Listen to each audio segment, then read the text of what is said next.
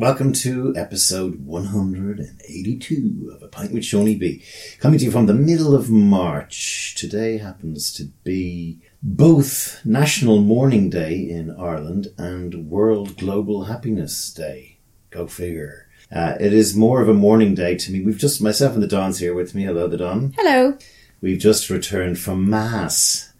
Today marks the first year since my father kicked the bucket last year on the 20th of March, and we had a celebratory mass for him today in my local church in Cabinteely in Dublin. And we were up very early for us on a Sunday morning to go and uh, do mass. And I was also done at a confirmation. I was only thinking that because I was sitting there going, Jesus, whose idea was it to put on mass? A 10 o'clock mass. I didn't think at age 32 here I'd be. I didn't bother enrolling the kids in any of that shit. And here I am getting 10 o'clock mass. And then I realised, Jesus, you're a fierce religious lately because you were at a mass. I couldn't make a it. week ago. So yeah, I your went to- niece's one. I, I wasn't around. I couldn't make it, but you had to go to that. So that's two masses in a week or so. Those of you that are religious, of course, know what confirmation is. Those of you that aren't religious or perhaps of a different faith, well done you, especially the ones who have no religion. But confirmation is one of the third kind of brainwashing sacraments of being a Christian Catholic. You have baptism, which is when you're born, the stain of original sin, which you carry into the world as a small child, full of evil and nastiness. That's washed away when a priest sticks your head underwater and blesses you. Then when you're um, when you're about six or seven or eight now and really nasty, you're at the really nasty stage where you're killing people and breaking the Ten Commandments. The Catholic faith has confession, where as a small child you get uh, to walk into a mature man uh, wearing a dress and uh, tell him all your sins uh, face to face, and he kind of basically gives you sort of penance to do and. Uh, you must go out and feverishly pray and apologize for all your horrible sins that you committed as a seven-year-old, and then a few weeks after that, because the con- that's called confession, that's to um, prepare you for communion, which is the next stage of the brainwashing, which is when you're about seven or eight, and you actually are allowed to eat the body of Christ, which, of course, in Catholicism, uh, transfigures during the uh, Holy Mass, which we went to today. So for the millionth time, or 10 Watching a bit of cannibalism time, going on. uh, some bread. And by the way, this is not like me- a metaphor. It's not like, oh no, it's a metaphor. He broke the bread and the wine. It's a metaphor for it. No, it's actually, it's Yeah. his real blood and real body. Well, I've had this out quite a few times, and my daughter had as well because she was the only heathen not making her communion at the time, and were, and she was like, it, "It's fucking weird. You think I'm weird for not, but that's fucking weird. You do your thing, I'll do mine." Hmm. Because somebody was being snarky with her. She'd mind her own business other than that. But when they were kind of set telling her she was being fucking weird, she's like, "Well, I'm not the one who thinks I'm eating." Like, no, it's meant to represent that. And she goes, "No, no." yeah. Do you know what transubstantiation means? That's the difference between being Catholic and Protestant. Yeah. You And are of course the literally problem, eating it. know, so basically the body of Christ is what you actually eat when you stick the wafer in your gob. And if you're allowed, some masses they let you have a slug of wine. That's not actually wine. That's the blood of Christ, even though it tastes a bit like wine. So anyway, you know the way they have the uh, celiac friendly, Yeah. the gluten free. But now I'm kind of going, how do they hold their heads? hosts. If it, hang on, but if if the Catholicism thing isn't shit, isn't all bollocks, and if trans- transubstantiation is in fact real, well then we're not eating bread, are we? We're eating meat. So why does it have to be gluten free? Oh, Yeah, exactly. Well, I mean, I think the veget. I don't know where the vegetarians and vegans stand on cannibalism, though. That hasn't been really explained to me much. So it could be okay to eat humans, but not animals. Wouldn't surprise me. Um, and then finally, when you hit about twelve, and you're just at that stage where you might be about to shackle f- free of the shackles that your parents have inculcated into you and brainwashed you through your attendance at church over and over again ad nauseum and all these sacraments. You get the final sacrament, well, not the final one because there's also marriage and the afterlife one, um, as a child, which is confirmation, where the Holy Spirit comes on you basically. Um, yeah. Come Holy Spirit, come, Holy hear Spirit, us fill calling. me up. It's all very dodgy. Yeah, actually. all the, full of double entendres. But my, all of the songs actually are specifically for confirmation. my niece was uh, having her uh, confirmation, and so apology if you're listening to this and don't like the fact that I'm taking the piss out of your lovely day. But again, all of these are sort of also shakedowns for uncles like me, where you have to. It must remind me to bring fifty quid for Yeah. uh, for today. Uh, you know, the kids go around and they wear little dresses and whatever, and they get money um, from uh, uncles and friends, etc. But what was interesting about the whole, that's just a little bit of background for any of you Muslims listening in who don't, aren't quite, or Church of England, uh, who aren't quite up to speed on all things Cathol. so we were at Mass today, this morning at 10 o'clock, and uh, what did we, what did we hear?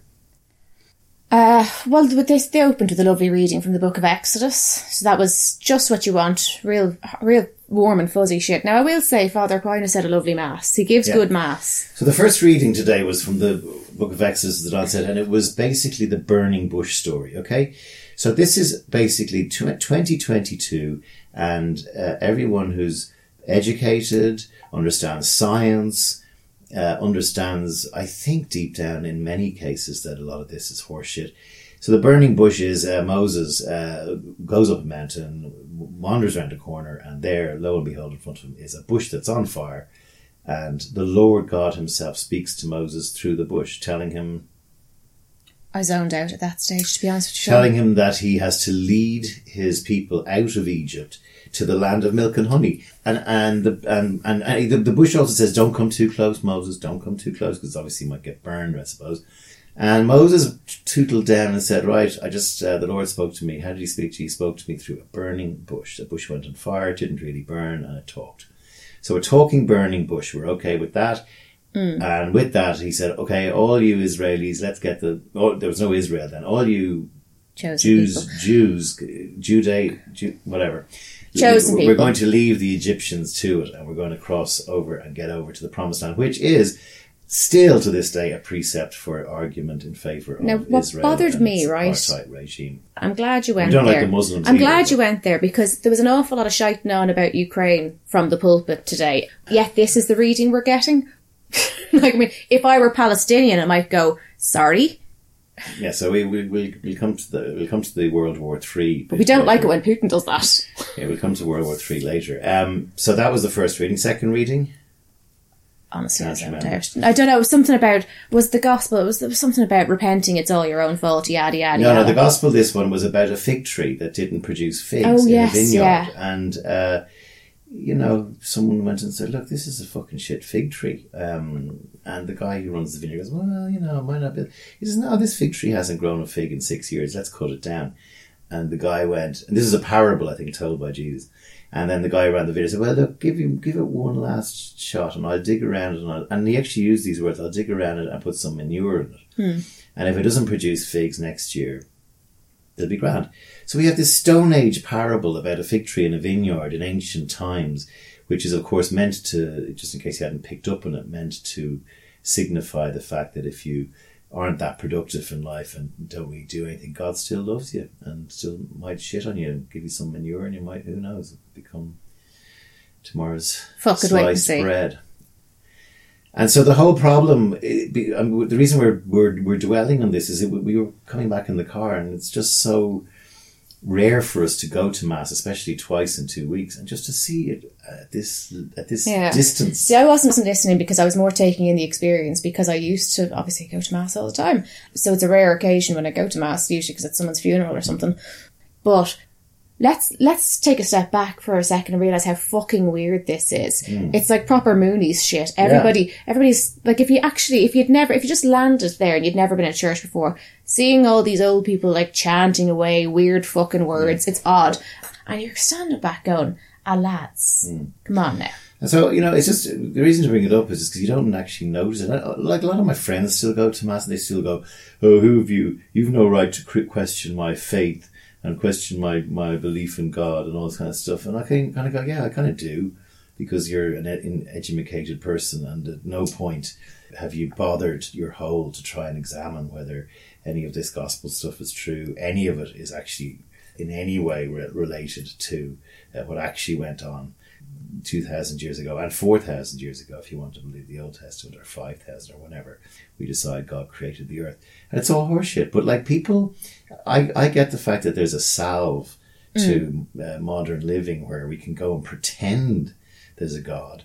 And going in to say, I, uh, you know, if you want to go into work mass and pretend there's a God, it probably doesn't have the same effect as if you go in and say, no, I actually really believe this, you know. So I, I get that. I mean, but it was just, you know, at the confirmation, all these girls are walking around the church going, you know, uh, Hallelujah, Mary, whatever, and then all clapping their hands at Oh, the same time. And it was just, it was like the Moonies. It was like a sect.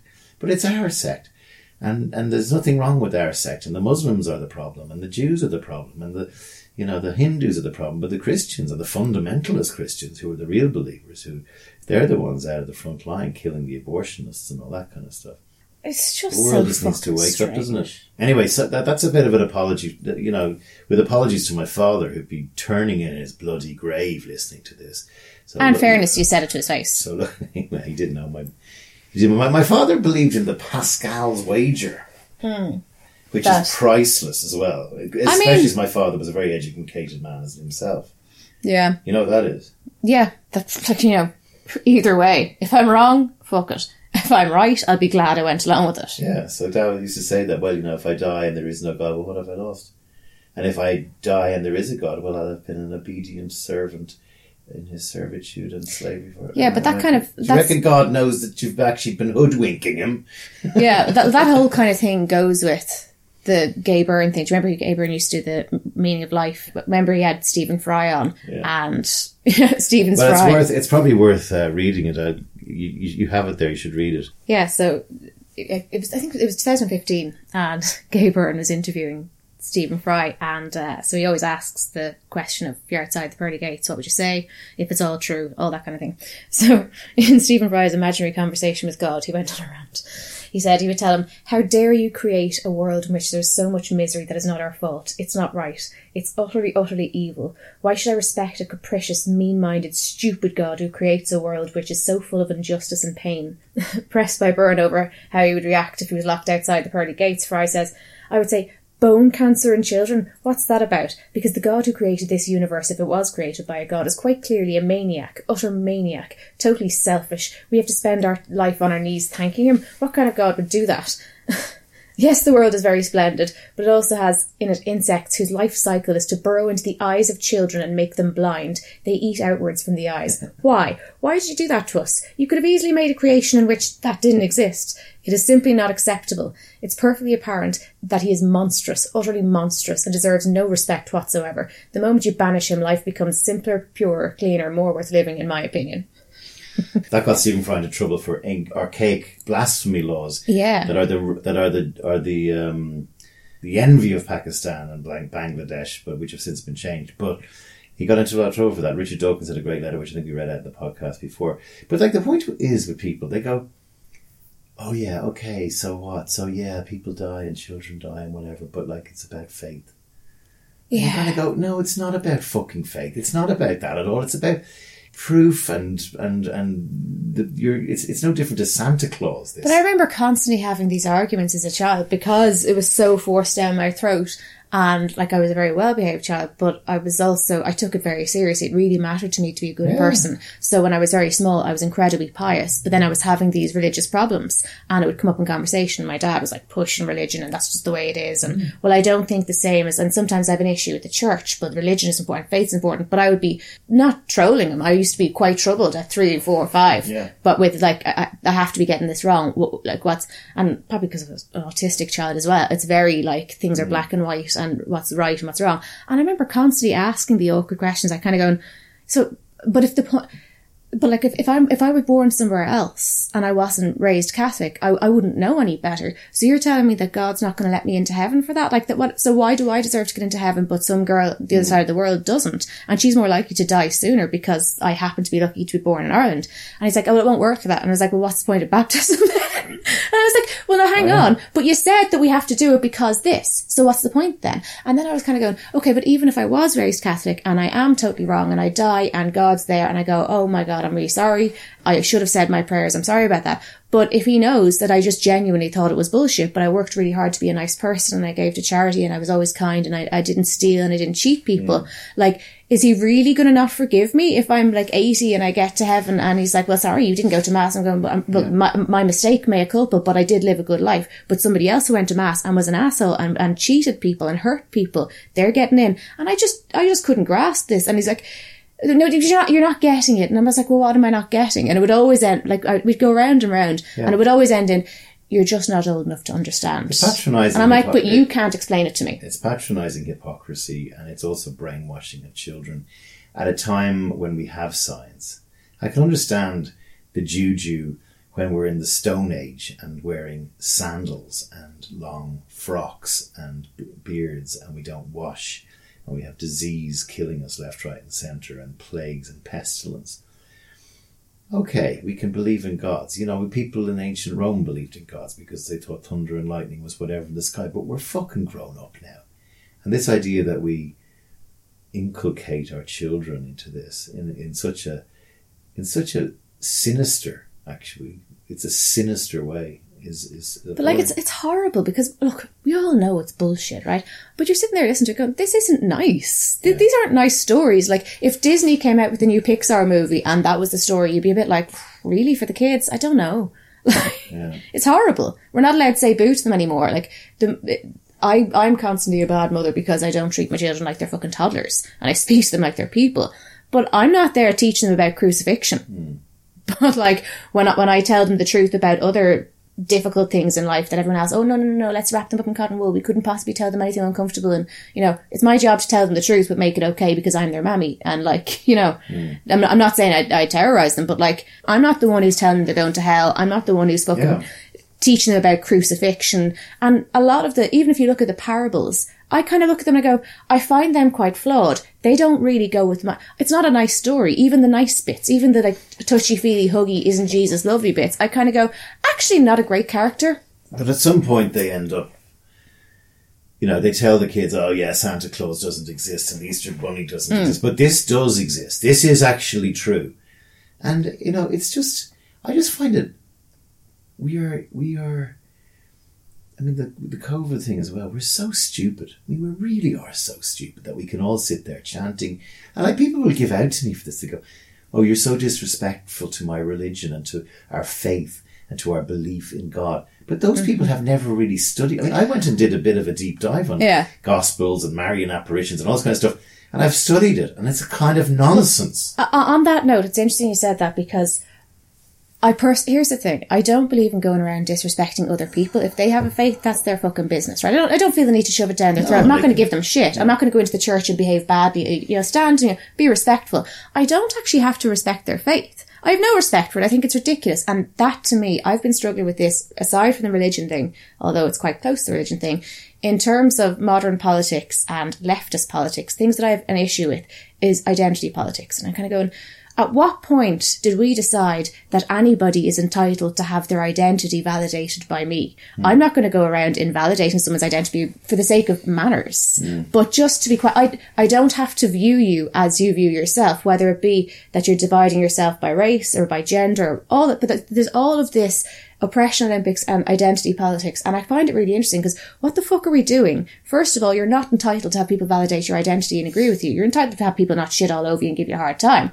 But I don't have to see, it's none of your business how I perceive you. It's, I also, no, I don't have to respect your faith. I, I ought to be respectful of you and not be rude to you, but I don't actually have to respect your faith. I think it's bullshit. And if we're going to have discussion about it, I'm allowed to say that it's bullshit, not only because it impacts me, but I, I, I don't actually have to respect it. I, I can think it's ridiculous. Just like I can think any other aspect of your identity is ridiculous, so long as I'm, as I'm not following you around giving you a shit time in your life. I'm, I'm leaving you alone. But I don't have to respect it. Where do we get this notion that I have to fucking respect it? Yeah, we have this thing where we've, I know we've bagged on religion an awful lot on this podcast, but years are going by and sliding by and the climate change and everything. And there's just this kind of, oh, God will work everything out for us and God is kind and God is good and God is loving and God is merciful. I mean, like, you know, it's, it's, you're almost like a conspiracy theorist for questioning religion.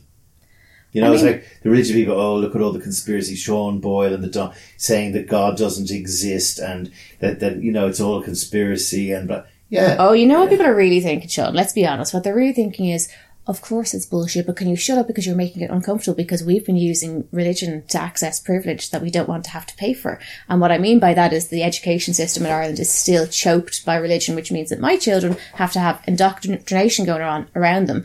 But also, um, to be quite fucking honest, a really big reason why a lot of people still put their kids through the sacraments is because they want to go to a posh school. And the reason they want to go to a posh school is that at the end of the education cycle, when we decide whose kids are going to go on and get to do a degree and whose kids are going to be serving chips, they're in a competition, a blind competition with my children.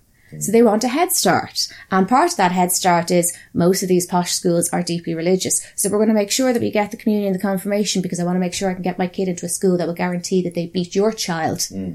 Yeah, So my- my- that's why. my- Very Christian of them. my family has tut tuts me when I quit when they hear this sort of shit. But they're so. I mean, the whole point is, you know, they spend a lot of the. I think it's the New Testament, uh, or maybe it's the Old Testament, giving out about hypocrites. Like there were there were actually people called hypocrites. Um, like the Phoenicians and the Galileans who we had today, they were slaughtered somewhere at Mass today as well. But the, hypocr- the hypocrisy of the church knows no bound. I mean, it. We have a, a, I mean, good time to segue into World War Three. So since we were last with you, World War Three broke out, as you all know, and we were. I, I think we were just sitting there going, "What the fuck do we have to say about this?" So we're a bit late back to the podcast. With Yeah. We were going to do a Paddy's Day, which was two days ago, but that didn't feel right. And it's just been sitting there. I've been just like dumbfounded, staring at the the way this could even happen. I mean, yeah. And, and I'm also kind of, like I was kind of glued to it the first few days and mo- like most people kind of just moving off it now.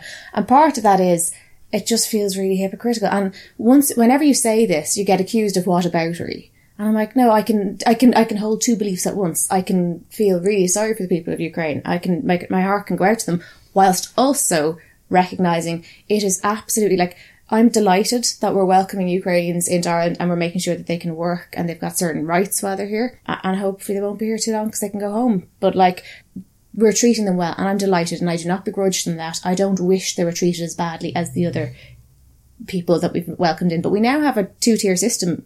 We have we have direct provision for brown people and for white European people. Ukraine isn't in the EU, but they're mm. allowed to work. They're allowed to access social welfare. You know, dignity Yeah. while they're here. But what about what about the Syrians? Yeah. Like it's it's disgusting, and I'm like, mm. is nobody else mortified? Mm. It's not that I begrudge the Ukrainians that, but at this can like it's I just kind of I can't grasp it. It's like if I if one of my kids had a birthday party, right, and there's and there's kids from all different backgrounds in their school, and imagine if my kid had a birthday party, and I'm I always do like really cool party bags at the end, but there's like a bucket of shit ones and there's a bucket of good ones, and I go, oh, hang on, hang on, that's the black child. To, to the all the black kids get the shit one. That like, um, would you not be mortified? That's what we're doing. So it's not that I don't care what's happening in Ukraine, but I'm I'm just sickened by how pe- a lot of people. And as soon as you say this, oh, it's what about boundary? It's not. It's like, have you no fucking shame? You don't give a shit until they're white and it's on your doorstep. Yeah, I think that's fair enough. And I also want to say this. And uh, first of all, I want to say that I abhor what's going on in Ukraine. I think Putin is an arsehole, and he's he's show. I always thought he was more intelligent than this because this is this is showing the signs of stupidity what he's doing because he's he hasn't a chance of taking over Ukraine. Hasn't a chance. We we're good examples of that in this country, especially up in the north. But the most racist people in Europe are Ukrainian, Polish, Hungarian, Russian, Belarusian, and I know I'm generalizing here, but behind that iron curtain that was is the most anti-black, hmm. anti anti-Islam, anti-anything that you're likely to find anywhere in the Western world. And I know this. I mean, I remember even working back in the day on Gillette. I may have brought this up in the podcast before. Yeah. And I'd have these phone calls with 20 people from Eastern Europe, like Moscow's dialing in, Budapest is dialing in, Greece weirdly used to be on the same call. And we, we in Gillette, they used to hire people like Tiger Woods, Thierry Henry, and all these other sports stars. And I'd be at, I'd be in charge of strategy, and the the lead guy in P and G management in in Moscow would go. Um, please make sure you don't use any black people in the advertising because black people don't work here. You know, when when the Brit and that's a true story. And you're sitting there on the other end of the phone going, "What the fuck do I say to this?" And then someone will say, "Well, you know, it's not. Is it P and G's role to actually um, break barriers down and race? Or are these guys just trying to sell more razor blades? And should they then be right in saying that you can't use black people in ads for Russia? And so Thierry Henry couldn't work in Russia, Tiger Woods couldn't work in Russia, to which I call bullshit. And to be fair, there are plenty of people I know in Hungary and um, some of these countries who are grand, right? They're not racist. And, and love Thierry Henry and probably love Tiger Woods, but your country stinks to high heaven. All of these countries. Hungarians, when the British and Irish went, wouldn't take the knee, are hurling abuse at England's players, black players, and our black players. And so here you are, you're now the refugees, you're now the blacks of Europe, you know, and you expect to be given a pretty good treatment. And you are given it, which is also deeply disturbing. Well, I, on that front, I mean, like, I, as you're saying it, I'm uncomfortable because I agree with you. And I'm conscious, like, tomorrow there's going to be a handful of Ukrainian kids coming into my daughter's class because she's in the smallest class in the school. So they, mm. they were told on Monday we've, they have a few and maybe, maybe his class as well. Um, and you're just thinking these are kids and they're coming from an awful, but I'm sitting back waiting to see because I know it's going to happen. There have been three incidents in the past couple of months that have been brought to my attention by both my children where something overtly racist happened. Now I'm sure there was other racism going on that's just going over their heads, but three incidents where it was quite overtly racism. And I'm not being funny, but on each occasion, it was three different people who made racist comments uh, or who picked on somebody of colour. And all three of those people were the children of Eastern Europeans. Hmm. Haven't ever heard it. And I'm sure it's Irish kids as well, but that's the reality. There is, it is that that's there. Yeah. Well, I mean, look, you can just look to football, and I know, I know football, and I also know what I've experienced when I've been there. That the there is a, and Russia is extremely racist against black people. I mean, even when black people were trying to get out of the colleges and in Ukraine, in the early part of the war, they were having difficulty. so yeah, you don't belong again, there. I'm not saying we, we shouldn't be housing uh, Ukrainians. I'm not saying we should, we're, we're not doing a great job. I'm also intrigued to see how the amount of houses in Dublin, particularly in the more affluent areas, which have got seven and eight bedrooms and a couple of old folks rattling around in it, uh, are going to uh, put their shoulder to the wheel to hmm. house mm. Ukrainian families in their granny flats and their outside dormer well, bungalows that they've they, they have on, on, on Airbnb.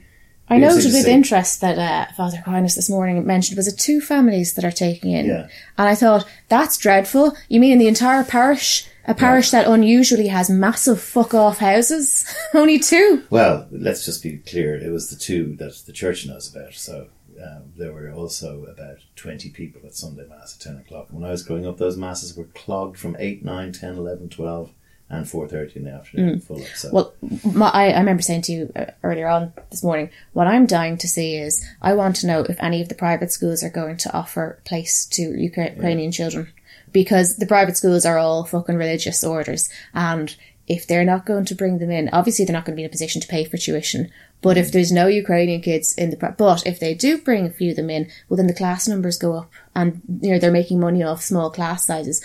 But it is absolutely outrageous. If they have the neck to not offer places to some Ukrainian kids, yeah, obviously, obviously free of charge, but in, uh, in I mean, fee paying schools, that point, just fucking reeks. That just says it all. The point we're making is everywhere you look, there's a stink of hypocrisy about whatever. I mean, Islamic refugees have been piling into Europe for the last decade, many out of Syria, many out of Iraq, many out of Afghanistan.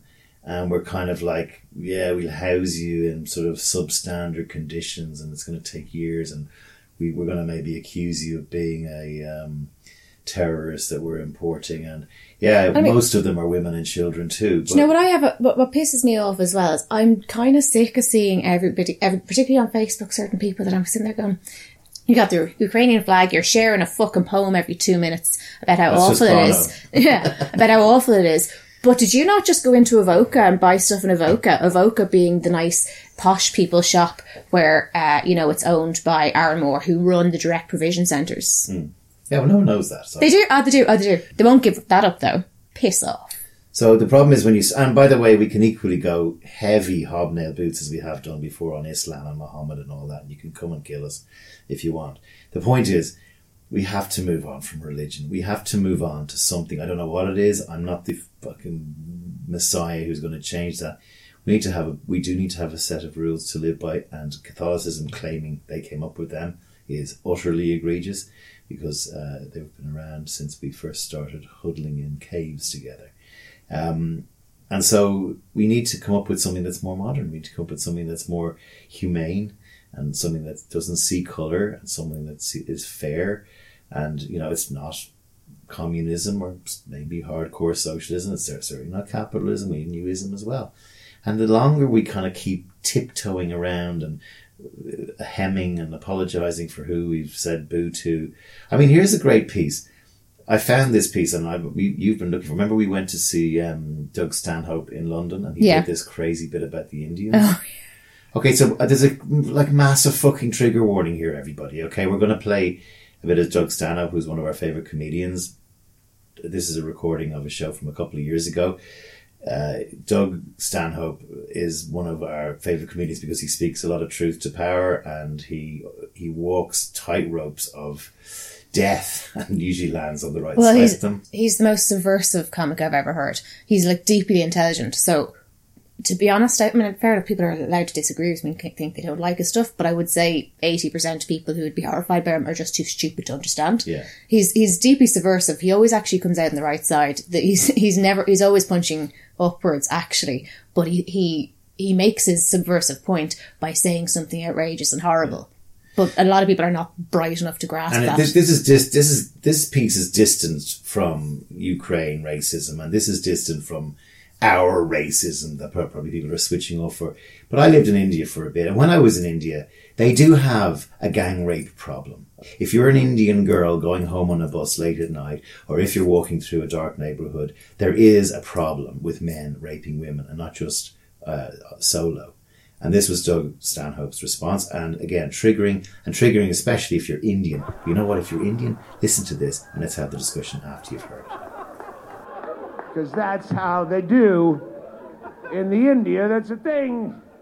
It's what they have to deal with. Gang, Indian men gang rape. It's sad and it's savage and because Indian men are not strong enough to rape by themselves. It's it's physiology or sociology. It's it's fucking science. You get your GED and come debate me, but it's it's true. Indian men don't have the upper body strength to pin and submit. Did you ever see a Indian dude in the UFC? No, you never will unless he's a ring girl. That's why they created their god Vishnu with so many arms to represent what it would take for even their god to be able to take a lady down alone. I don't don't take this the wrong way. I'm saying Indian men are basically the women of men. In that they like if there were no women indian men would be the ones that you'd want to make the love at. Be-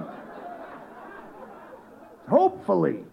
Like on a good day uh, yeah sometimes you're going to get drunk and slum it with a hipster but you're going to be imagining him as an indian man underneath you because because Indian men are the most beautiful, polite, accommodating, docile, supple of men. They have that sick, silky, thick black hair, just dense everywhere. Their whole head, their whole one eyebrow, their back, soles of their feet. Legend has it hair as thick as their head, like a slipper on the bottom of their feet, skating on sunshine. Indian men are the most attractive of men, not to women. Hence the rape problem with their gang raping. But but I am a I'm a dreamer. I'm an idealist. I I like to believe in a world where everyone lives on a level playing field, where everybody's equal, where an Indian man could at least believe in himself enough and have the courage to at least try to rape solo. he, he couldn't do it. Like, don't panic. Indian guy tried to rape you all by himself in a dark parking lot. you would just laugh like you're laughing now and put your hand on his forehead like when your four-year-old nephew tries to swing punches at you and you just hold him out of arm's reach till he tuckers himself out he gets all tired and then you laugh and you go back to easter dinner and everyone has a fine time but at least that guy had enough self-esteem to make the attempt a community lifted him up enough to have this self-confidence to try because nobody ever wants to die thinking, what if? Like, at least he put it out there. And I'll be honest, I don't know if this bit has a point. But if there is a point, it's this. Is it wrong to use racism to try to stop gang rape? And that's a question for you to answer individually. Don't shoot the messenger. I put that on you, and you have to make the decision which is right and which is wrong. And either answer you come up with, you're a fucking asshole. You're either a, a vulgar racist or you're a gang rape apologist. Either way, you sicken me.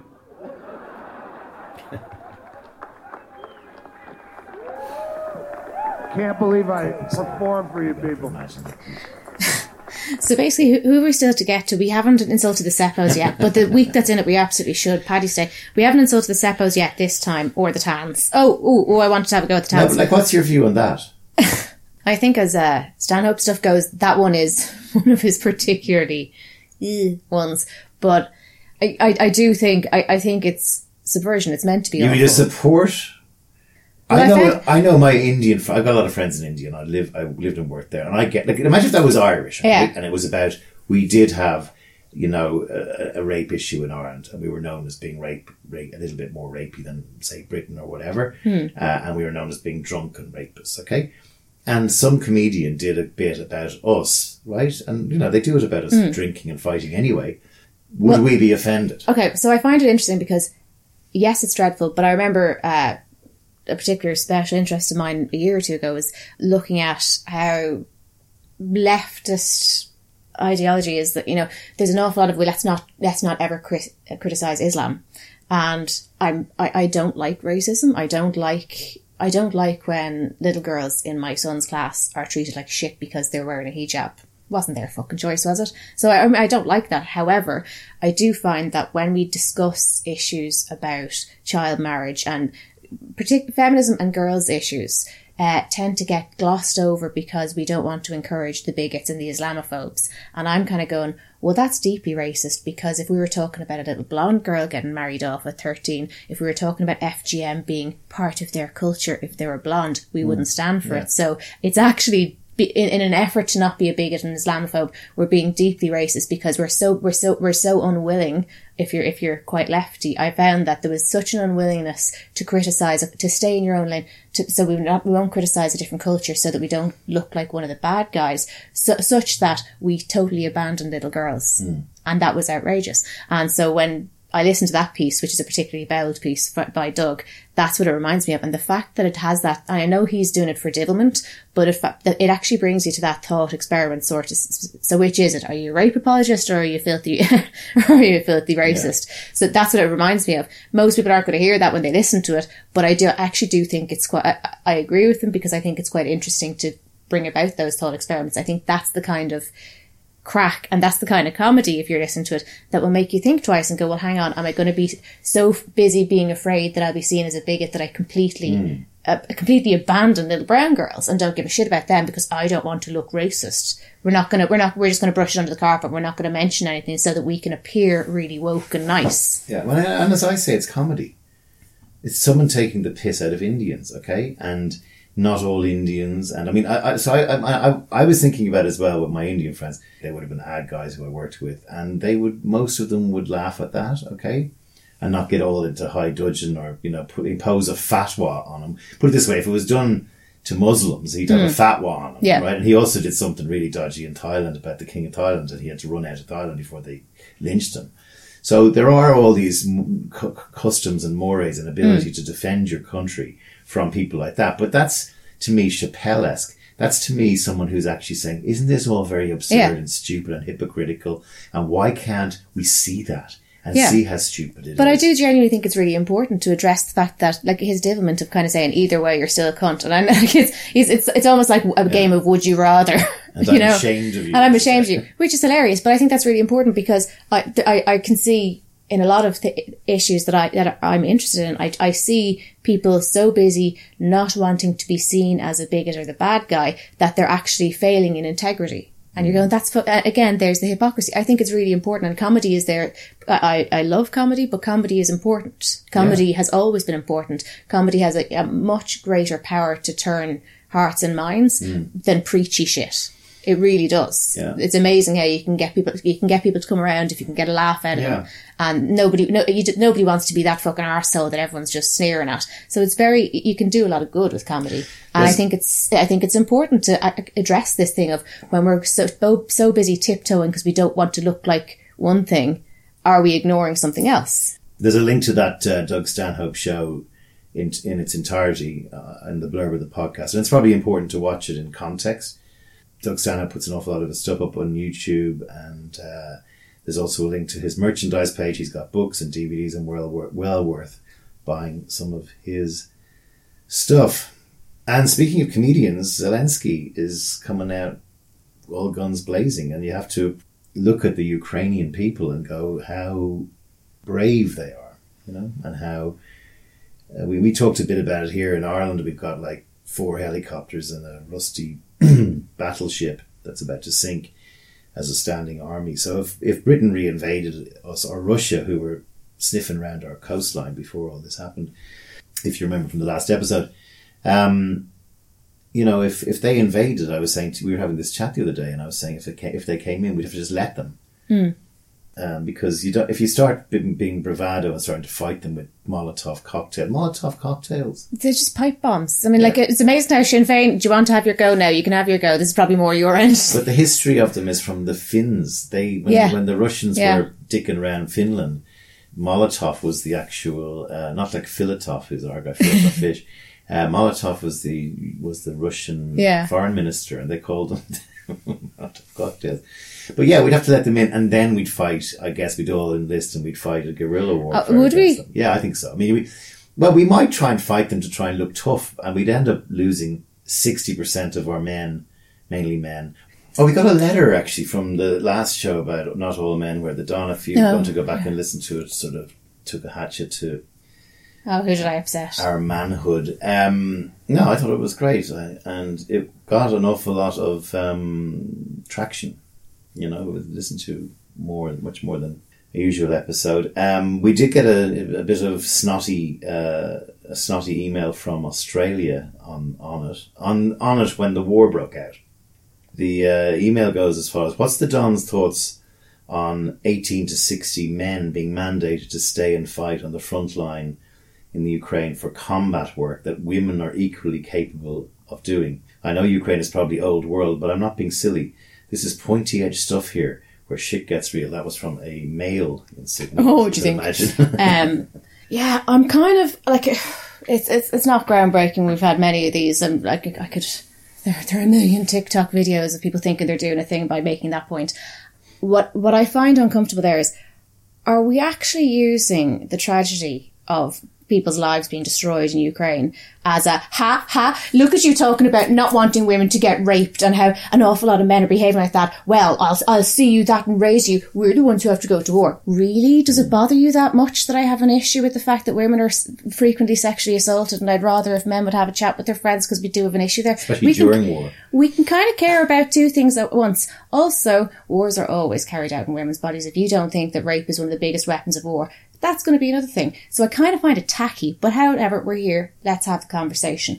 I don't think anyone should have to stay to fight a war. I do think if you're going to have some people stay, it stands to reason that, you know, what mothers and children, particularly if you're breastfeeding, unless you want to pop a tit out and feed the child, there's a reason that the mammies are being let go.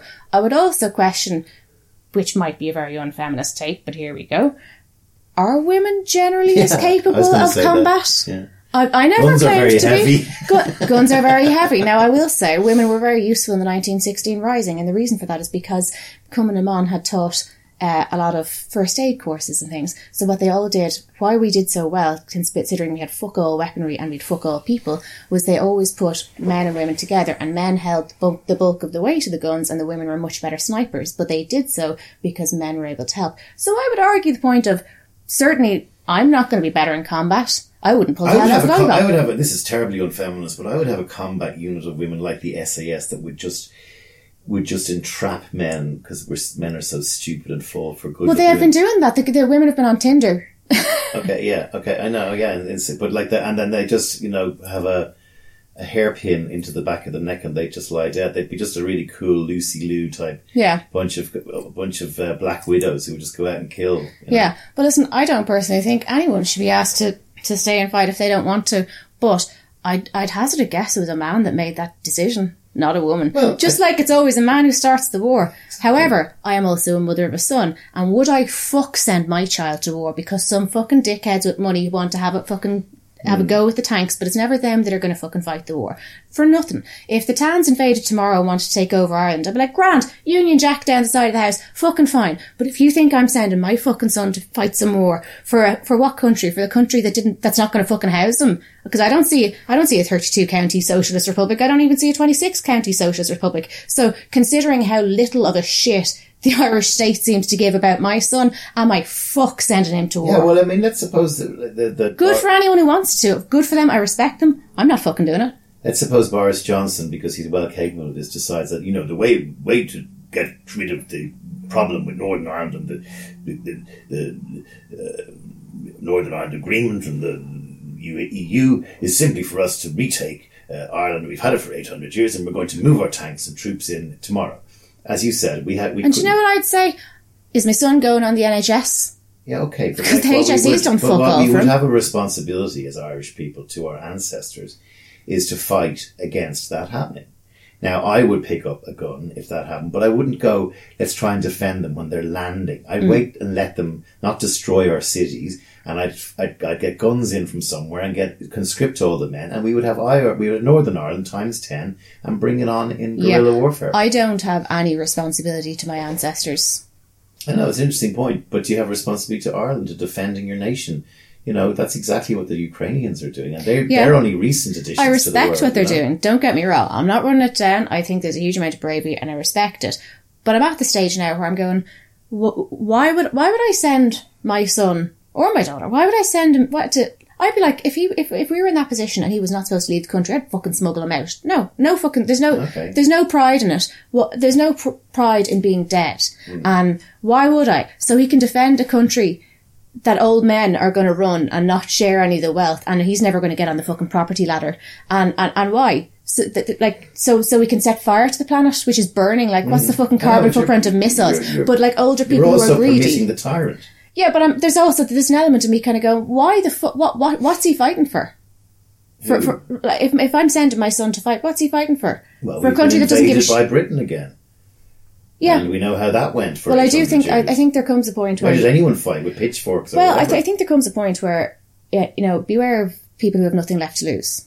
And there's this, like, I, I remember when the last general election, like this just bafflement of people kind of your age and older, not you, but a, a lot of people of your mm. station and age, just kind of constantly talking in such a way, like young people, they, they, they don't, they don't realise when they're voting for Sinn Féin, like they, they're too young, they don't have a living memory of the problems. And I'm kind of going, no, you just can't grasp. We don't care if Sinn Féin fuck the country up. What are they going to do? Crash the housing housing market again? Good, because we're fucking locked out. And it's like people o- above a certain age and a certain demographic couldn't grasp that younger people and people in a lower socioeconomic station, it's not that they're too stupid to understand what's likely to happen. It's that they have nothing to lose and they're quite okay with fucking up your situation because mm. we're fucked. And it's like, there's a certain age group that do, that can't grasp when you take everything away from people at a certain point they go, fuck it. So there's a, I, I also kind of wonder how many people in their twenties in Ireland would be arsed taking up arms. What? To defend you rich cunts that don't give a fuck about our But you're- generation? You're, not defending the rich cunts. but- you're defending your nation.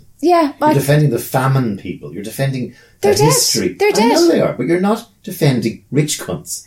In this case, you're, it's not that Ukraine are not defending rich No, I know. cunts, I get- right? no, I get You're that. defending Ireland, Yeah. the country, from invasion by the British again. yeah, right? but you kind of go, uh, So How- how well is the country doing for No, you? Okay, I can, I can I can understand why you go fuck Ireland, right? Yeah. Who gives a fuck about Ireland? It's a shithole anyway, right? And the Brits will probably do a better job when they come in because they did the last time, right? So you can have that argument and go fuck it. I'm not fighting. I'm not losing my life for this. yeah, Got it. I'll put a Union Jack outside my window if it means they're not going to blow me up.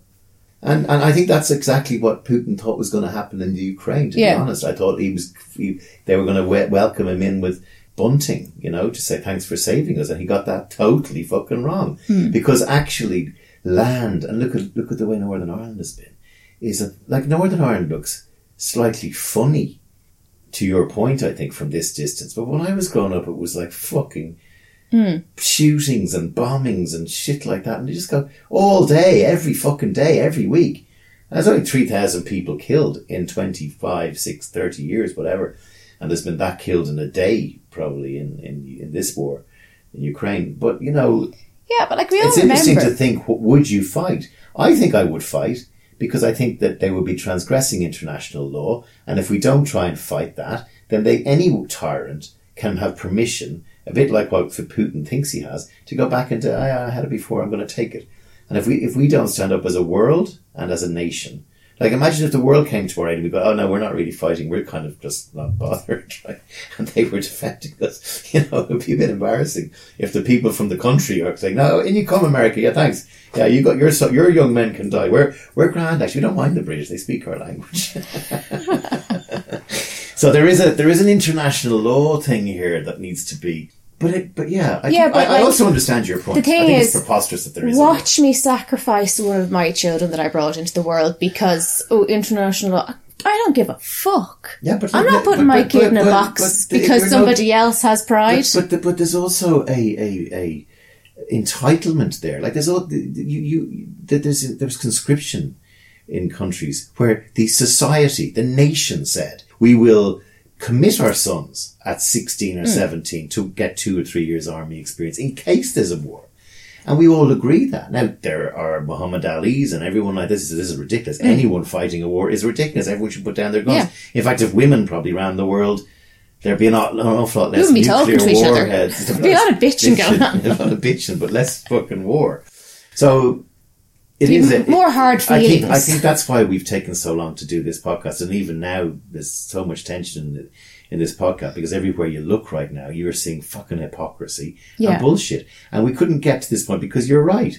Why should Union or anyone have to go to war to fight? And like in some cases in, in Ukraine, they're digging trenches like World War One. But I mean, like, when you think about it, the reality is people make a lot, an awful lot of money out of war. Yeah. War is just, it's going to make a like in shit. Someone's going to get really fucking wealthy on my tears. And I'm, and I'm sorry, the one thing, the one thing I hope never ever happens to me is that I have to bury a child. Am I fuck doing it to feed But some I think war we machine? need to move away from the economics of it because the economics of it are the economics of it. One in five dollars in the U.S. economy or something is based around the military in some shape or form. Yeah. Whether it's. We had this conversation the last time, but the cost of an actual a warhead is billions. Like the, the we were joking about our army, which is literally is only a few helicopters and a few soldiers. We've got nothing.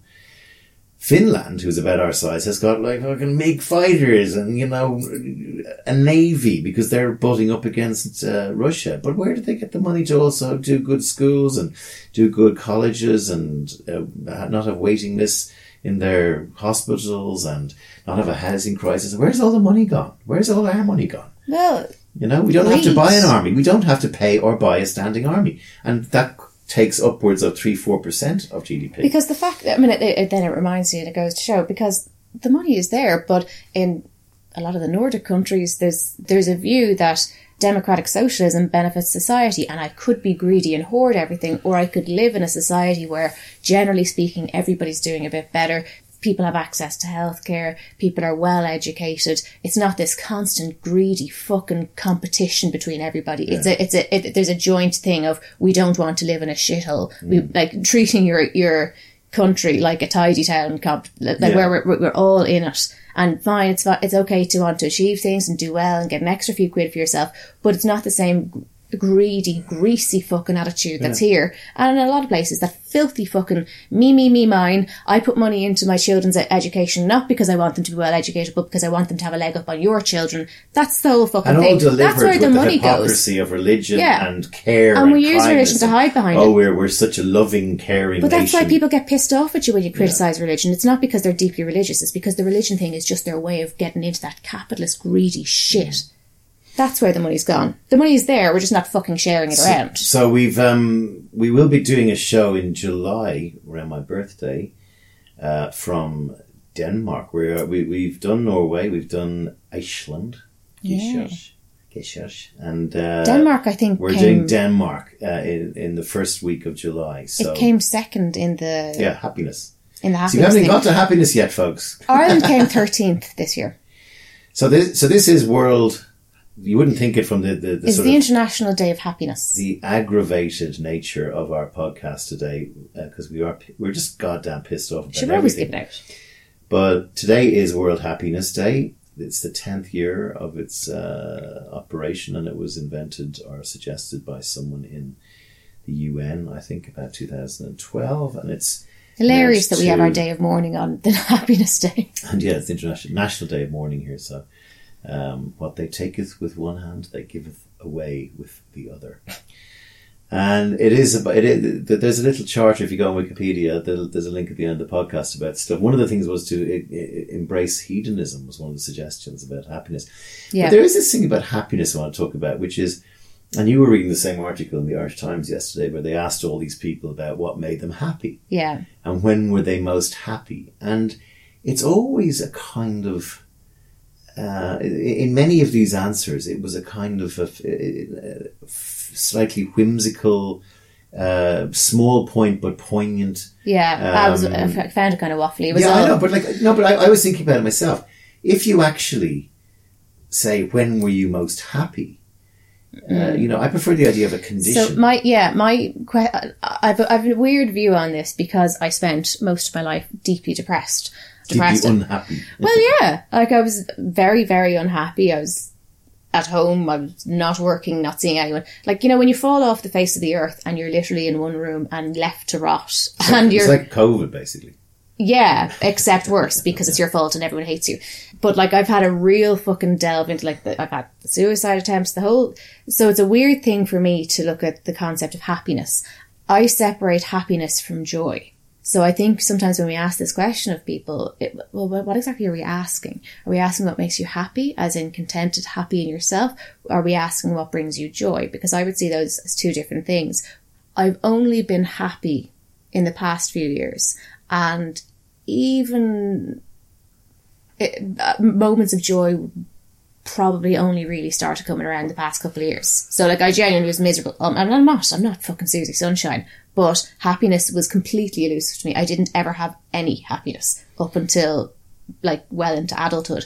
So it's kind of a weird thing to kind of think about the concept of happiness. Hmm. So a lot of the interviews was, oh, well, I like feeling the water on my skin. I go for a swim and all that. Don't be nasty to other people. Oh no, I'm not being nasty, yeah. but I, I kind of, to be honest with you, it was like they were asked a question, and I suppose I better. What, how how are you Okay, well, supposed to answer you- this? You would have answered it very differently to them because you felt you've never had happiness. Okay, so that's your answer, but it doesn't mean, it uh, no, other what I'm people can't have happiness. I'm no, I'm not saying that. What I'm saying is, if they've asked twenty odd people, Yeah. we've only given you space for a couple of. It's one of those questions that you go, well, how am I Okay, so- supposed to, how am I supposed to answer that Yeah. question? I don't think it was a particularly deep answer. I don't think they were getting into it. I think it was just fluff filler for the paper. Okay, but the, I mean, even if you read books on happiness or people in books, on, I mean, there is this thing where a lot of it is, you know, I went away on an amazing holiday. I left work. I did something different. I moved jobs. I changed. I did, you know, there's all these things where I found the dream job of my life and realized I was working in this horrible thing.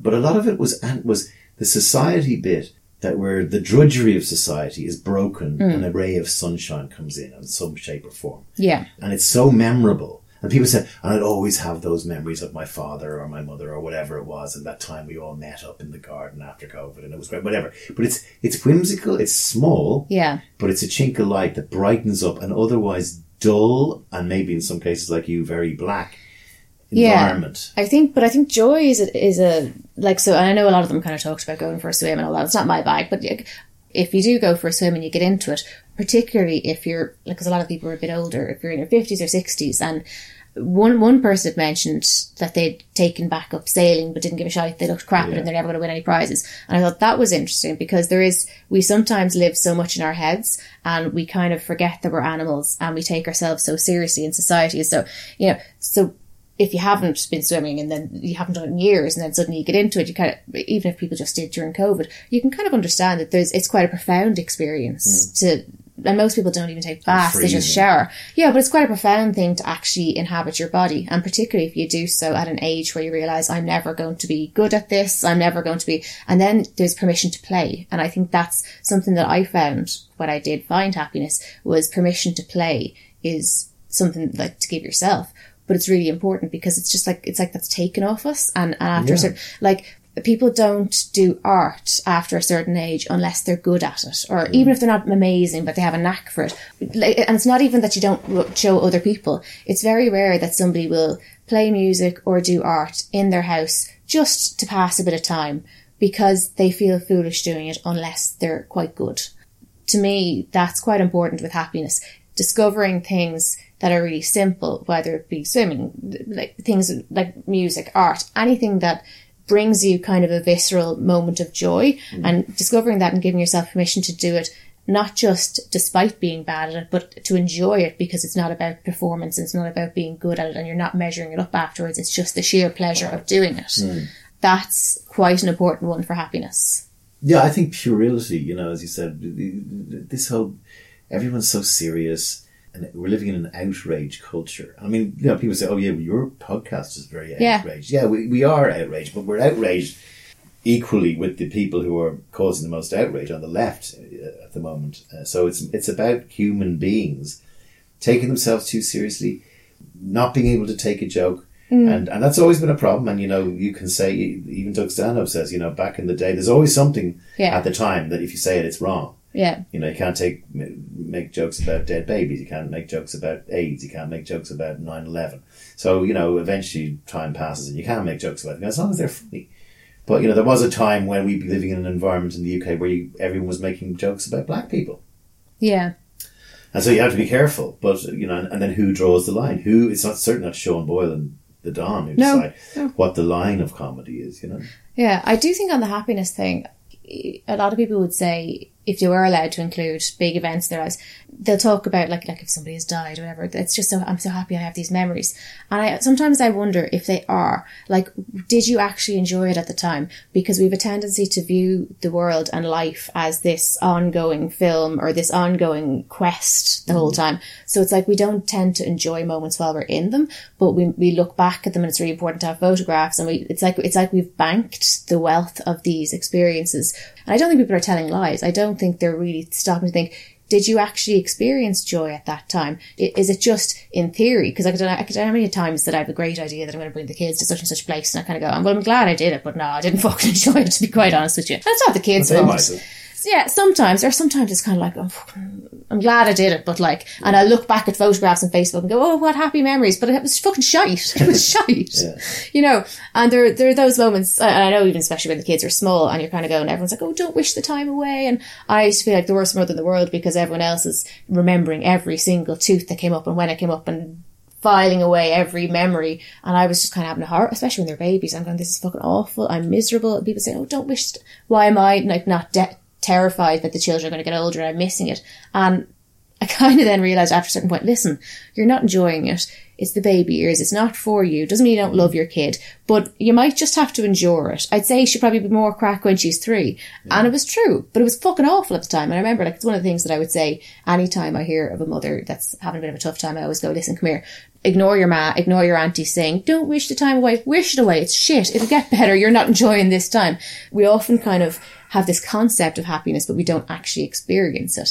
And I think the giving yourself permission to play thing, allowing yourself to be childlike Yeah. is is really important because the child just kind of gets taken away by seven or eight. We're we're trying to hide it, or it's being pulled away from us. And I think childlike wonder, Yeah. and and that involves things like, do we always have to be productive? No. Who said we always have to be productive? What does it mean to live? There's like the purpose of being productive so as not to fuck your life up, so that you may have comfort, so that you may have, Money, be with, money. so you can be without worry. So mm. there's a, there's a reason why sometimes we have to work and make, make sensible choices in order to save ourselves misery. But we, we live with this kind of, a lot of us have this thing where even if we're just, I, sh- I should really have done something today, go, well, why? Is there something that you needed to do? No. Are we wasting time or are we spending time? It's okay to spend time just being good to yourself. Did you enjoy it? Did you sit and watch shite on Netflix and have your good pajamas on that make you happy and, you know, the candle that you like? Did you enjoy it? Well, then you didn't fucking waste the time. So I, I mean, I think we've talked about this about the COVID thing and how brittle everyone seems to be uh, when they have to stay home, right? And, and, and that, that brittleness transmogrifies itself into protest and violence on the streets or mental breakdowns or whatever.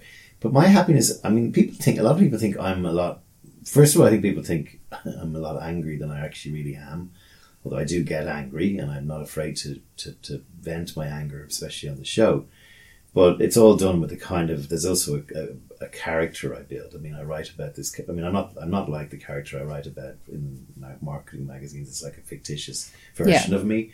Um, and I also am very happy. I mean, I'm a I'm a guy deep down who, you know, if you cut me open, is is quite happy, has been very lucky, and felt that I've been very privileged to get the sort of life I've had, and being able to see the world and see how people can have happiness in abject poverty or can have happiness smiling faces of kids in India and places like this where you just go you know you're very lucky that you've been able to not have to live outside for example or live hmm. by the side of a train track or live in a tent.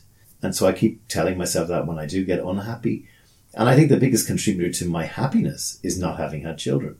And I made a decision very early and I see so many of my friends who will never admit it because they can't. It's an appalling thing to say. And it is an appalling thing to say. So you actually can't really say that you're unhappy because of your children. But children cause Yeah. huge amounts of stress, unhappiness. They cause you to keep working up right up till the last day. They're often not grateful for what you've done for them, or in, in some cases, uh, you fall out and irre- irreparably Yeah. and the, the actual ability at me at 50 something to be able to just slightly kick back and not be nose to the grind is, is very beautiful. It's very nice. Yeah, and also, I mean, it, it brings it back to you know, you'd want to be a real Earth mother to get real pleasure out of kids, and I, I, I hate.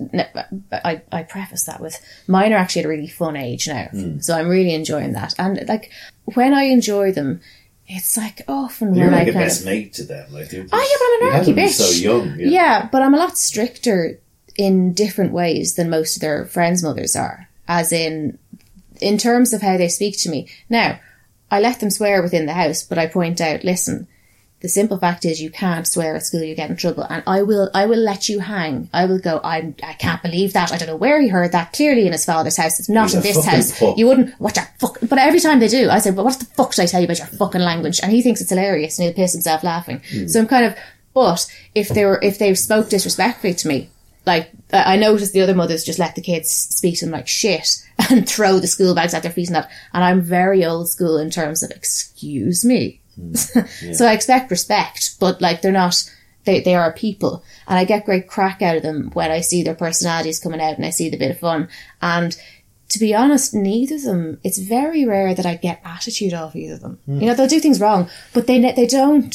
They're they're not rude to me. They're not disrespectful. They're just kids, and they get Yeah, but giddy. they all, you also treat them differently. You also give them, a, you treat them with respect and you expect it back, which is Yeah, but too. then sometimes I don't, and I'll be really upset myself. Like I mean, it was just the other day, and I'll apologise, and I'll go, "Listen, I'm." And she's like, "What's wrong?" And I was like, "I'm just really upset with myself because I was a fucking bitch to you this morning. I was a thundering bitch." She's like, "Oh, it's okay. No, you're right." I was like, "No, I was." I'm like, "Yeah, you drove me mad, and it- really fucking annoys me that you keep doing this thing." But like, that was fucking outrageous. Mm. That was I was an, I was a thundering bitch, and I've been so upset about it all day. The, the, the, the issue with happiness, though, is that it's it's it's in the eye of the beholder or the place. You know, Yeah. so in other words, within you know a a compound of refugees in Lesbos on on Greece in Greece, there's happiness in there. Yeah, Okay, and there's happiness in prisons, and there's happiness in in schools, and there's happiness in hospitals, and there's happiness on deathbeds.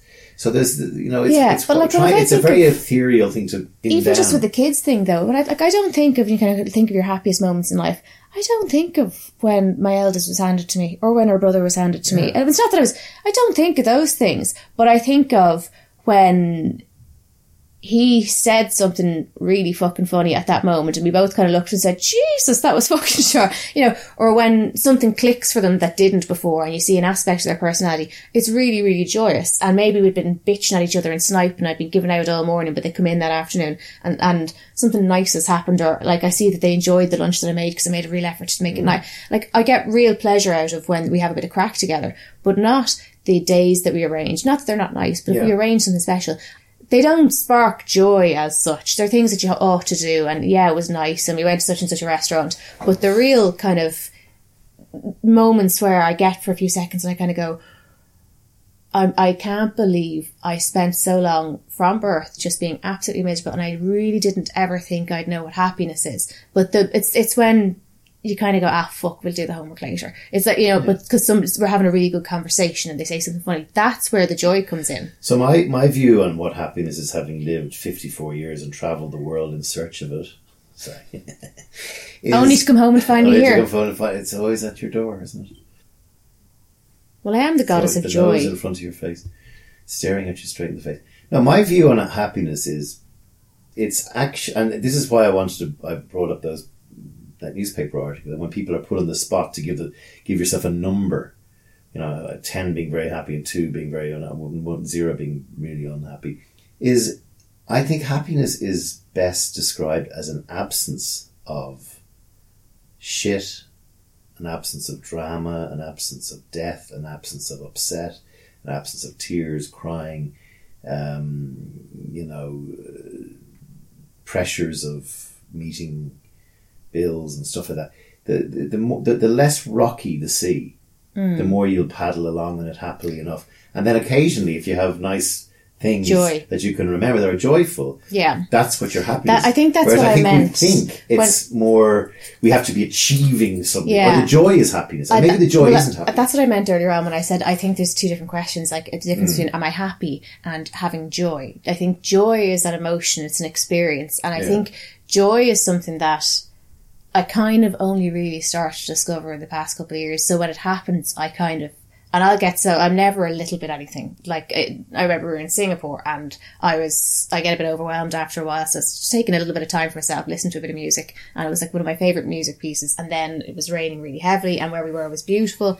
And I'm just bawling my eyes out. What's wrong? I was like, I'm just happy. Yeah. But like it was like moments of joy, something really pretty for me. Definitely music. The music just gets me, and if I like, I used to come over here on a Thursday afternoon, and there's a certain spot I sat in because you'd be finishing up a job, and the sun used to come in, and I'd do my little meditation shift there, and I'd have that orchestral music going, and the sun would come in, and I'd go, "Fuck me, that's just mm. brilliant!" Like that's just you know those, and and but also, you have to be able to give yourself time to notice that.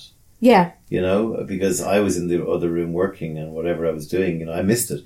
But you know that you have to you have to notice Yeah. it's there. Go to it, climb the mountain if there's a lovely dawn at the top of the mountain. You know? Yeah, but I think sometimes you also have to. There, there is an element of um, the, the permission to play comes in because often we don't give ourselves space to notice, nor do we give ourselves over completely to actually experiencing the joy. We're so busy saying, "Isn't that lovely?" Now we're very happy, but we're like intellectualizing it so much that we, we're not willing to yield ourselves to actually experiencing the joy, which is also why people are having very bad sex mm-hmm. or not having enough of it because like you actually have to be willing to yield yourself over to a moment of joy. The childlike wonder thing and the not worrying about what anyone else fucking thinks if you look like or if you if you cry because something's happy without worrying about that. But more importantly it's it's the it's the self. It's like when you're completely alone sometimes we don't know how to mess with ourselves. Like I've, I've taken to I talk to myself a lot more out loud now than I used to. Now the mind can't seem to be taken over. Like I'll mess with myself every time you pass a mirror in the house. And I remember I used to get if I was really really unwell, I used to have to cover the mirrors because I got I'd get to the point where my face would start moving in the mirror like the bone structure. I, it would be so I'd be so convinced there's something evil going on, and that would be a sign I'm not well at all. And I'd be like, "Fuck, I can't pass mirrors for the next few days." But now I have a tendency to whenever I go to the loo, there's a mirror there. I'll always have a quick chat with myself before I leave the room, and there'll usually be some joke, or it'll be the same way I'd like every couple has their in jokes, and we've got the odd time we'll say a line, we'll say a one liner, but I say it to myself all the time. Like I'll, I'll often chat away to myself, or I'll find an old message, or I'll find something like a Facebook memories, and it, I go, "Jesus, Darren, you're gas," and like it actually does bring a lot of happiness to not take myself seriously, Yeah. to be friends with myself, Exactly. to be goofy and mess. And I think that's a, it makes, it makes life a lot nicer. It makes shitty days, well, at least you can have a little bit of camaraderie with yourself. But it also means that when opportunities for actual joyous moments come up, you're not taking yourself so fucking seriously because you're just in the habit of chatting away to yourself. And, mm. you know, I, I think that's really important is learning to actually yield to be able to have joyous moments. And then the other thing I would add to it is don't be a cunt. And I think Yeah. that, that we even brought it up earlier today about, you know, even back home in Ireland, my friends are always trying to get one up on each other. They don't tend to celebrate their successes. They want to be richer. They want to be ahead. They want to be the best guy in the class. They want to be, and they and they're prepared to lie. And Yeah. they live lies. They and you say to them, "You're living a lie," and they go, "No, I'm not. I'm a very honest, integrity, upright guy." No, everything's a lie. You lie about everything. You lie about tiny little things. Hmm. Was the food nice? It was lovely. Will we go out uh, even though you don't want to? You lie. Your whole life is a whole lie. And you don't even know because you're lying so much. And it's not just one guy hmm. or girl. It's sort of society. Oh, that like it resonates with me a lot actually because there's somebody that was in my life that I remember thinking, and not in a bitter, nasty way, going, he's going to end up a very, very unhappy person because he's doing grand now, but just like life comes and kicks you in the tits. Whoever you are at some point, maybe you have a midlife crisis, someone dies, you know, a divorce, something. You'll be in your forties, but at some point, life is going to trip him up, and when it does, he's probably going to be really lucky and he'll have lots of people that are willing to help him and offer him kindness. But the, the twisted, the twisted awful thing is he's not going to be able to recognize kindness. He's not going to be able to trust it because he's never been decent himself. He spent his entire life trying to fuck people over. He, there was no pleasure in something unless he kind of pulled a fast one. One of those personalities. And I went, Oh God, even if you are lucky enough to be surrounded by kindness, you're not going to be able to yield to it. You're not going to be able to accept it because you've never had a pure heart and been kind to others. Mm. So I think that really is important. I think like in terms of you don't want to be that person that can never accept kindness or trust it when you've always had an agenda yourself. But so that's avoiding, that's trying to avoid unhappiness rather than happiness. But when happiness does come, you want to be able to accept it. Like I know when I was younger, something I found really difficult was I had been treated really badly. And then I got to a certain age where I kind of developed the Dawn personality and I realised I had this capacity that I could walk into any room and make myself a centre of it and it seemed to go quite well. And everyone would be a lick arse and suddenly from being treated like shit constantly, it was, yes, dear, nope, dear, three bags full, dear, isn't she so funny? And I found that really disheartening because I went, oh my God, great, now I'm not the dog to be kicked anymore and I can be popular when I want to be. But I realised that none of these people are really my friends. And if they met me a year ago when I desperately needed kindness and compassion, they would have kicked me when I was down. So I, it was, I found that really difficult and it took me about, it was funny, I was actually talking to my daughter about this the other day I, I, th- I said, I think it took me a solid 10 years after coming to that realization and ha- finding that really sad that life had gotten much better for me, but it was just so hollow and icky and empty to know it only got better because I was able to fake it and people felt they had to be nice to me.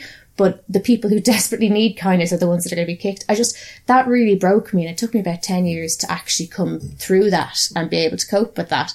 I, I can remember what it was like to be kicked. And I can remember how hollow and empty it felt not to be kicked anymore, but to know it was only because I was getting away with it rather than because people gave a shit. I've grieved for that and I actually needed to grieve over that. And now I kind of go, okay, I'm not going to be that person. I'm going to make sure I look out for the people who need a bit of kindness and, you know, a bit of crack. I'm not going to be that fake person. I'm not going to be a hypocrite because that's what it was with people is hypocrisy. Um, I'm not, I'm going to have integrity even if people don't fucking like it. And frequently I, I make friends and then they fall away after a few months because essentially they're very disappointed that it turns out I'm not a bitch. And I'm like, no, I, like I'll mess on Facebook and shit and I'll rant and, me- but no, I'm not a bully. like I, I don't, I don't want to be a bitch. It, a lot of female friends find that deeply disappointing. And that hurt me. That hurt me that the world is so yucky. But I kind of went, okay, but I can't possibly be the only good person in the world. And I'm sure there's, I'm sure there's many people who are much better than me. And I know that a lot of the world are arseholes or are just not good enough and carry on with hypocrisy and are unkind. But if I'm thinking this way, and I, and I make my mistakes, obviously, but if I'm thinking this way of like really trying not to be an arsehole, try and look after people, including people who maybe aren't always great crack, because, but maybe you need to be the bit of sunshine there. maybe they're not able to make conversation. The fact that I'm just going about my day thinking that way means that other people are too. Yeah. And that makes me happy. That sounds almost religious, doesn't it, Don? But you know, uh, you know, this is the problem. I think people. I'm, I'm finding, especially even the age gap between us. There's a lot of my friends coming out late fifties, mid fifties, just going, "What the fuck was that all about?" Disappointed, sad, unhappy, lonely. Uh, realizing, I think, with maturity comes a little bit of wisdom that you've been faking it for so long. I mean, I look back on some of my early days in advertising, and I kind of go, "Oh, like, I mean, I, I, I always had this kind of angry young man kind of in me, right, that, and didn't like hmm. anyone getting badly treated in offices that I worked in or not being paid on time and all that kind of shit. Like just that, just that kind of capitalist wank where somebody's able to sleep like a baby because they go in and they act the bollocks with other people in their job. And I pick on people who Cuntishness. who are not, yeah, general cuntishness. And a lot of people don't feel they've stood up for it or that they've lived it or they've been it. And when you can come out like, uh, you know, one of the things I always say is, and I'm, I'm working on maybe a some sort of treatise on this is, you know, know when to stop working because work is unless you're really lucky, like we talked earlier, and you're doing a job where you really, you know, love it. yeah. It's just bollocks. Work is a means to an end to getting out of work to do whatever. Raise children, build a house, go on a holiday. But the amount of time we spend working thinking it's important and my career is important and the amount of money I Yeah, get it's not. in the pecking order of a family or of my- my friends is important and I want to be a CEO or a president or a vice president or a senior vice president. All of that is absolute horseshit, nonsense. And usually, as I said, you're trying to sell razor blades and maybe this will bring it back full circle in Russia. And someone in Russia goes, I don't want any blacks in the ads. And you have to deal with that. And it's how you deal with that. Yeah. But also like, Like, do you working away- resign over that? Which I didn't do. Should I have resigned over that? Should I have resigned because the leader, and I, I can guarantee you one thing, they may not be overtly saying it in memos, but P&G and probably Unilever and all the big companies who are now pulling out of Russia, you know, mm-hmm. or the ones that aren't, they believe in advertising that you don't put black people in ads in Russia. And there's an interesting debate you can have there. For example, uh, you know, would we would we put Japanese people in ads in Ireland? Okay, to sell to the Irish. Okay, so that's just a neutral Yeah. sort of thing. You know, it's not necessary, but like these people are racist towards black people.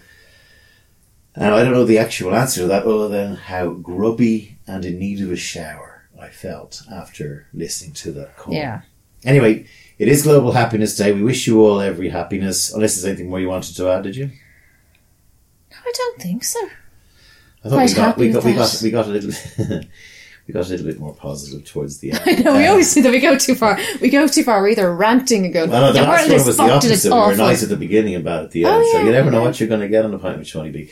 Um, there, we, we are going to leave you with a, a follow up to the piece that we played um, by Doug Stanhope. This was Doug Stanhope's apology for his piece about India. I apologise to my Indian brethren if any of you were really offended by that. I hope you took it in the spirit which it was intended.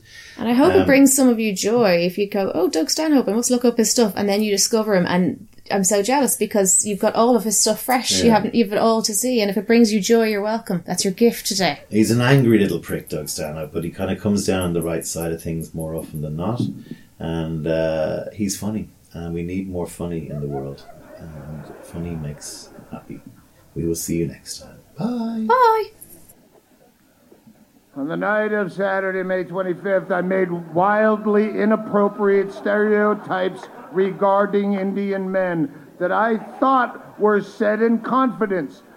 I hadn't noticed the cameras, the microphone, and the giant shrieking audience. Yet still, this does not excuse me promoting such a myopic denigration of a country wonderfully rich in heritage and humanity. I hope this apology will usher in a new era uh, of understanding and open a dialogue that allows all of us to grow.